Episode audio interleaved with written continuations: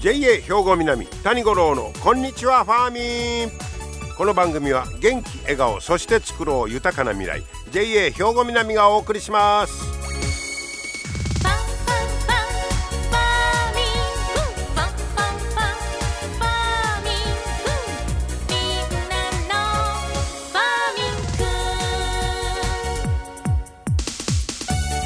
こんにちは谷五郎ですご機嫌いかがお過ごしでしょうか？ね、えー、3月に入っておりますけれどももう昨日はですね七十二校では桃を初めて咲くということになっておりましてまあ桃のつぼみが開いて花が咲き始める頃ですよということですね。まあ桃の節句とか言いますもんね。はいそんな桃のシーズンになるということなんですが今日はね、えー、一つ新しい言葉また紹介しましょう。フードテックという言葉は皆さんご存知でしょうか？フードテック、えー、これはまあ IT なんかの最新技術を使って食食べる。これを革新していこうという。そういうのをまあまあ IT の技術と食の融合。こういうのをフードテックというふうに、えー、言うんだそうです。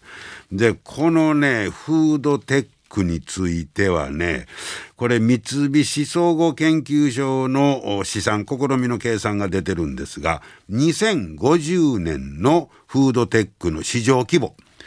これは世界中の規模全部集めたら何歩ぐらいになると思います？およそ280兆円やて。こっつい規模でしょ、えー、今後30年で10倍以上に膨らむと。まあ、新しい産業の核としても見,、え、見逃せない。フードテック。で、えー、その280兆円規模になるんですが一番その中でも期待できるというか大きいのが代替肉。肉の代わりに大豆使うたりとか言うてません。あそこが138兆円規模になるんだそうです。今後30年でね。で2番目がね完全栄養食品やてこれ完全栄養食品って何か言いましたら一食食べたら一日に必要な栄養素の3分の1が全部含まれてる食品のことを言うんだそうです。だからこれを1日3回食べたら丸1日分の必要なものが全部取れると。これを完全栄養食品。これが分野が57兆5,000億ぐらいになるのちゃうか。これ2番目に来てますわ。で、その後3番目がスマートキッチン、調理ロボットなんかの世界。これが26兆円ぐらいの規模になるのちゃうかとこう出てるんですけど、えー、どんな風に変わっていくんでしょうね。えー、そのフードテック。え、で、えー、これはね2010年代の半ばにヨーロッパやアメリカでこのフードテックの動きいうのが始まってるらしいです。はい、で、えー、まあ代表的なんが、えー、タンパク部タンパク質の不足タンパク源をどうすんのかいうあのようこの番組でも取り上げる昆虫食とかね、えー、あんなやつですそれとか代替肉ね、はい、今言うたね。で培養肉とか、まあ、そういうことで、まあ、これもやっぱり持続可能な SDGs の、えー、そういう流れの中にあるということです。でその具体的な例がが出てまして加古川のベンチャー企業シデカス。ここはね元は工業用やったこんにゃく芋由来の素材に着目しまして他の食材に混ぜ込むことでカロリー糖質を抑えて食物繊維は豊富にとってという、えー、食品の、えー、機能性を高める忍者ペースというのをこれ2019年に開発してますわ。えー、で忍者フーズいう名前でいろいろ作ってねんて。忍者いうのがもう世界共通の言葉になってるらしいですね。で、え例えばペーストを使ったお好み焼きとかハンバーグを商品化している。うん。こんにゃく芋由来の素材なんかも使ってると。具体的にもう出てるんですね。えー、かと思えば神戸市は灘区にあるフードピクト。ここなんかは、もともとは、当初は豆とかキノコで代替肉のミンチ、開発してたんですけど、えー、最近方針変えまして、農家のこだわりなどを知ったことで、野菜本来の味を生かす方向に転換しました。で、野菜の旨味を引き出して、肉や魚に負けない美味しさを届けたいいうことで、兵庫県産の野菜を原料とした冷凍ミールキットなんかを、えー、販売しているいうことですわ。えっとね丹波の黒豆を使った野菜ミンチとか神戸の春菊のパスタソースとかなんかメニューが5種類あるんだそうです。えー、それとかこんなんもフードテックに入るんですね。えー、っとユーハイムさんここは職人の技術を AI が再現するバームクーヘン用オーブンこれを2020年の末に開発しております。だからまあ言うたら誰が焼いても同じ職人の技で職人さんに頼らんでももう AI が勉強して AI がわしが職人や AI が職人になってしまう。でバームクーヘンいつ焼いても同じ味になるという。へえもうそういう分野でもうすでにそんなが始まってるんですね。フードテック。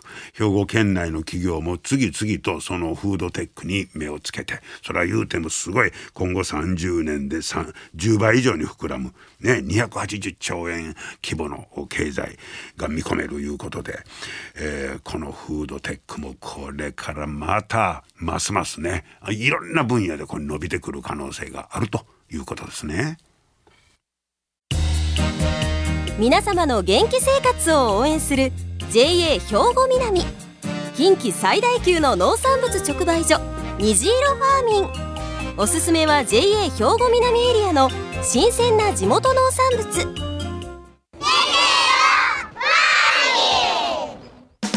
JA 兵庫南は新鮮で安全な農産物の供給人との触れ合いを大切に地域社会への貢献。人農業自然が共生できる地域社会づくりに取り組んでいきます。皆様の元気生活を応援する JA 兵庫南。JA 兵庫南谷五郎のこんにちはファーミン。さあ今日はですね稲美町にできたあできてる女性グループを紹介したいと思います。名付けてココチというんですけれどもね、えー、そんなグループココチの、えー、市野かな子さんにお話を伺ってまいりました。聞いてください。一野さんこんにちは。こんにちは。今日はよろしくお願いします。お願いします。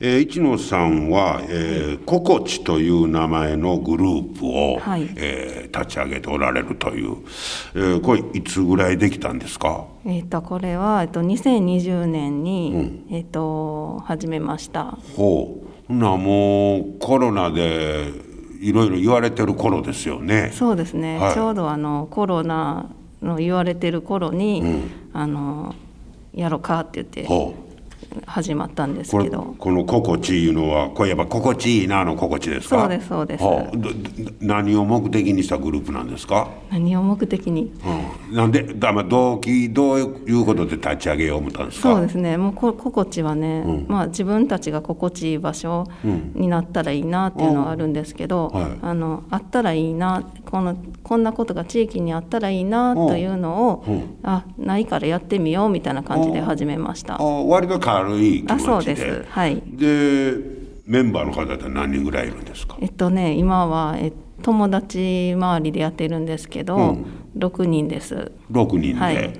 みんなママ友いう感じですか？そうです。あほなもう皆さん小さいお子さんを育て中の方ね、はい、で、えー、稲美町やったら稲美町でなんかこんながあったらええのにないう発想で、はい、お具体的にはどんなことしてはるんですか？えっ、ー、とまず自分たちがあったらいいなと思ったのが、えー、と、子どもたちの給食のない日、えっと中学校とか小学校の終業式の日って給食がないんですね。はあでその日のお昼ご飯があったらいいなっていうことで、はあの大人も子供も誰でも集ってご飯食べれる場所があったら嬉しいなというので、あはい。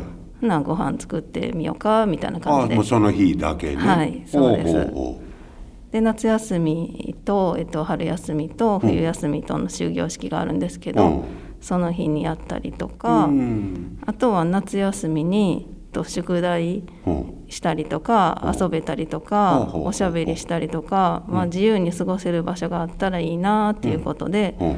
とあのそこにお昼ご飯もね、あったらお母さんも嬉しいし、うん。子供たち遊びに、ね行ってくれたら嬉しいしで、なるほど。まあそんなことをや割とその定期的に何々やるというよりも、はい。まあ、そういう特別な日にこんなんがあったらええなあいうノリでやってるいう感じですか？そうですね。特別な日。もう本当にもう基本的に自分たちがその時にあったらいいなと思うことをやってるというあの感じです。会場といいましょう場所はどんなとこが多いんですか、えっとねあの地域の方たちが集まれる場所がいいなと思ってて、はい。公会堂とか、あと今コロナで、あの室内でね集まりにくいので、ええ。公園であったりとか、野外でやったりしています。あそうですか、はい。でそんな中であの JA とのつながり言ったらどんなことがあるんですか、はい、えっとあのこの食堂というかあのご飯食べる場所ええ。するにあたって食材が、あのどうしようかっていう話になってて、はいで自分たちでは作ってない、で稲美町であの畑や田んぼがすごく多いので、なんか誰かあのいただけないかなみたいな感じで。あの、まあ、なんとかなるんちゃうかみたいな感じで、はい。あの言ってたら、ええまあ、周りから「あるよあるよあの私のところの使って」っていう感じで、あの言ってきてくださってて、うんで JA さんも、ん。あの食材寄付するよということでいただきました。はい。面白いですね。こう思いが伝わるというか。そうですね。ね本当にあのありがたくて、うん。はい。でなんか農業部門もできた言うて？農業部そうですそうです。それなんですの？はい。えっ、とえっ、とねあのご飯野菜とか、あの食材をいただくうちに、ええ。まあ自分たちでもあの作れたら楽しいんじゃないかとか思ってきて。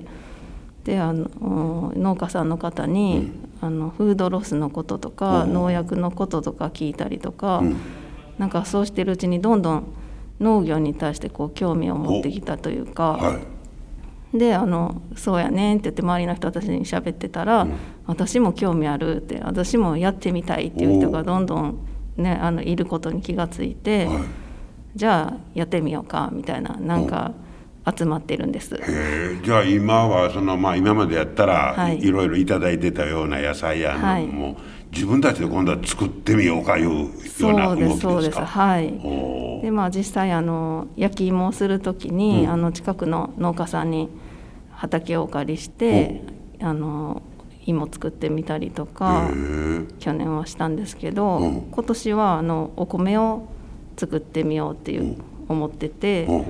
でそれもお米作ってみたいって思ってたら、あの近くに水江農園さんっていう農家の方がいらっしゃって、うん。その方は無農薬でお米作ってはるんですけど、それで、まあ、自分たちでもはい。作っていこうという、まあ、流れになってると。そうですそうです。いうことですね。はい。やっぱり食べるものいうのはもう一番やっぱ関心が深いというか興味出てきますよね。そうですね、なんか生きる上で基本というか、はい。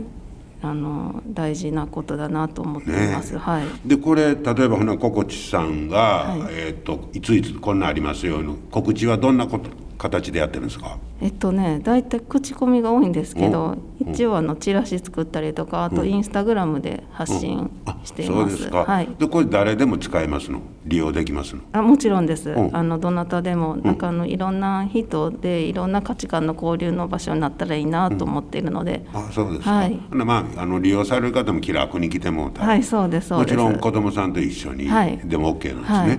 あとそのメンバーなんかもまたこれから増やしていこうとか思ってはるんですか？そうですね、えっと、メンバーはなんか特に誰ともあんまり決まっていなくてあの来てくださった方があの メンバーやなと思ってくださったもうほんまのゆるい感じのつながりですね。はいさあけど行動力皆さんありますね。ねなんかあの、やっぱりいろいろやりたいとかいう方が多いなというのは思いますねい。ややっぱ女性のねその発想とか行動力ねやっぱすごいなと思います。それでゆ結構ゆるくこうつながっているいうのはね、もうこれ今の時代にも合ってると思うし、もうそれがこれがまた具体的に一つ一つまたいろんなことが増えていくんでしょうね。はいぜひ心地いい場所をたくさん作っていただきたいと思います。はい頑張ってください。はい、ありが今日はどうとうございます。もありがとうございましありがとうございた。はい。稲見のグループ、ココチ、ね、えーの、一のかなこさんにお話を伺いましたが、あったらいいなという、この柔軟な、なんか柔らかい発想いうのがいいですね。そして、まあ農業部門もできて、こまあ、こんなん作りたいな思ったらなんかそういう関係の人とつながるというなんか思いというのは通じるんやなというねそんなこともインタビューで、えーお話伺ってたら思いましたね。はい、えー、稲見の心地また一つずつね、えー活動を広げていってもらって、えーグループも大きくなるといいなと思いますね。皆様の元気生活を応援する JA 兵庫南近畿最大級の農産物直売所虹色ファーミン。おすすめは JA 兵庫南エリアの新鮮な地元農産物。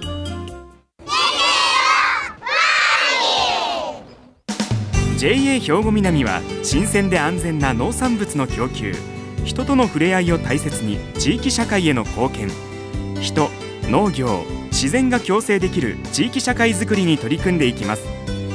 皆様の元気生活を応援する JA 兵庫南。JA 兵庫南谷五郎のこんにちはファーミン。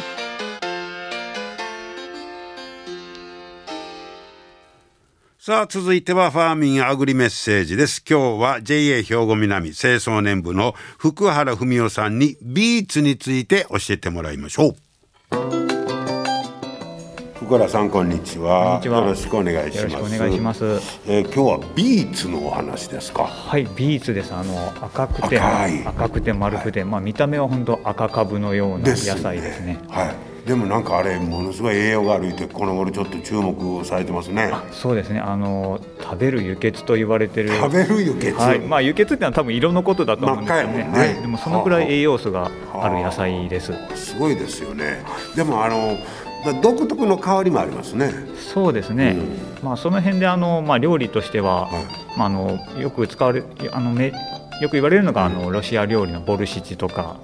あとはまあサラダとかスムージーとかによく使われてます。サラダスムージー。はあであとまあそういうボンとそのまま掘り込んでね。煮込んだりとか、ああなるほどね。ほうほうほうほう。いろんな食べ方があるんですね。はい、そうなんですけども、えっとね、実はあのビーツの葉っぱにも結構栄養素があるので、もしあの売ってる段階で葉っぱ付きのものを見つけられた場合にはほ、ぜひとも葉っぱも食べてほしいなと思っあてます。ビーツだ。な見た感じ株の仲間ですか？でもないですえっとね、株は油中なんですけども、ビーツはえっとね、ほうれん草に近い比喩科ですね。なんかその葉っぱもはどんな感じなんですか？葉っぱはね葉っぱも割とほうれん草に近いとは言われてるんですけどもう。んそれをまあ刻んでもらってまあごま油とかオリーブオイルで炒めてもらってはい。あとはパスタに混ぜるとかしてもらえばいろいろ食べる方があるので。大根の葉っぱなんかでよう似た感じですね。あそうですね。それに近いですね。炒めたら美味しいですもんね。そうです。ねはい。でそのビーツの葉っぱには特にまた栄養が多いと。へそうですね。鉄分とかたくさん含まれているそうです。えほんまあの有料野菜ですね。そうですね。ぜひとも食べていただきたいと思います、ねだいぶあれですか？増えてきましたか？出荷の数も、いやそうまだまだメジャーではないですね。ああそうですか、はい。これ多分人気出てくると思います。しもっともっとね。ねこれははい。あの健康志向ですからね。はい。えービーツ葉っぱもお無駄なく食べてください。ということです、えー福原さんありがとうございました。ありがとうございました。はい、ビーツ人気出てきているということですけど葉っぱは知りませんでしたね。あの赤いもう栄養満点のビーツ皆さんも召し上がってください JA 兵庫南谷五郎のこんにちはファーミン。さあ今日も最後は商品紹介です、えー、今日はちょっと大きいですよ。共同購入トラクターについて JA 兵庫南農機センターの小住正彦さんに案内していただきます。小住さんよろしくお願いします。よろしくお願いします、えー、今日小住さんに紹介いただくのがトラクター。そうです。ほうこれを共同購入で買っていただこうとこういうことですね。そうですね。あの、はい、共同購入トラクターなんですけども、ええ。えー、JA グループが、はい、えー、生産者の需要を取りまとめて、はい、全農が生産者の代理人として一括で共同購入をする。なるほど。というトラクターなんです。はい、はい、で今回のこのトラクター、特徴といいましょうか。どんな感じですか？はい。一番の特徴なんですけども、ええ。ー、価格が、えー、標準的な、えー、トラクターと異なって、はい、えー、価格が安いという点なんです。何よりですね。はい、はい。なぜ安いかというところなんですけども、はい、えー、その使用自体を、ええ。ー、一つにまとめて、ほえー、生産者さんの声を生かした、う。ん、これは必要ですよっていう機能を取り,、えー、取り入れまして。なるほど、はい、はい、であのメーカーの方に、えー、生産していただくと、でその機械自体を全農が一括で購入し販売していくというところです。あのまあ、この頃のトラクターやからかなり性能が良くなってるんでしょうね。そうですね、はい、あの性能自体は、はい、あどんどん良くはなってきてるんですけども、実際のところが、えー、ここまではいらないよっていう仕様も確かにあります。はあはあ、その中で、えー、今も言いましたように、はい、全国1万人を超える生産者に案議をと、うん、取りまして、うん、でその中で必要であるよねとい。う仕様でしてます。うん、なるほど、ね、はい、で例えばなんかこう水平を保つ機能とか、はい、えクラッチなんかも不満でええようになってるとか、そうですね。あの仕様的になんですけども、はい、えーえー、大容量の燃料タンク48リッターの、えー、燃料タンクを搭載しています、はい、これによってあの8時間ですね。あの無給油で作業が行えることが可能になりました、はい、えー、それから、えー、ノークラッチで、えー、変速ができる。はい、うん、もうクラッチを踏まなくても、ねえ。ー、変速ができるっていうものですね、それでまあストレスなく、えー、作業が行える、はい、はい、それと、えー、自動水平自動更新の制御が入りましたんで、はい、あの均平均一な、えー、工作ができるということになってきます。これ最後にちょっと、大体何本ぐらいするもんなんですか、トラクターですね、あの本当ならばね、はい、あのこれと同等クラスになってきますと、えー、420万からする機械なんですけども、あ先ほどからあのご説明しているように、はい、あの一括で買うということなので、はい、えー今まで大体、えー、この仕様 SL33 っていうタイプ。で、えー、313万円から、だいぶ安なりますね。そうですね。もう200万円からの、えー、安くなっています、はい、はい、そして3月1819と展示会があるというそうなんです。ここでぜひとも現物を見てもうたらとそうですね。いうことですね。はい、はい、現物の方も用意してますので、はい、うん、お願いしたいと思います。はい。小泉さんありがとうございました。ありがとうございましたはい、共同購入トラクターということで、ぜひ3月18、19の2日間、納期センターで展示会がありますのでね、足を運んでみてください。今日もありがとうございました。JA 兵庫南谷五郎のこんにちはファーム。この番組は元気笑顔、そして作ろう豊かな未来。JA 兵庫南がお送りしました。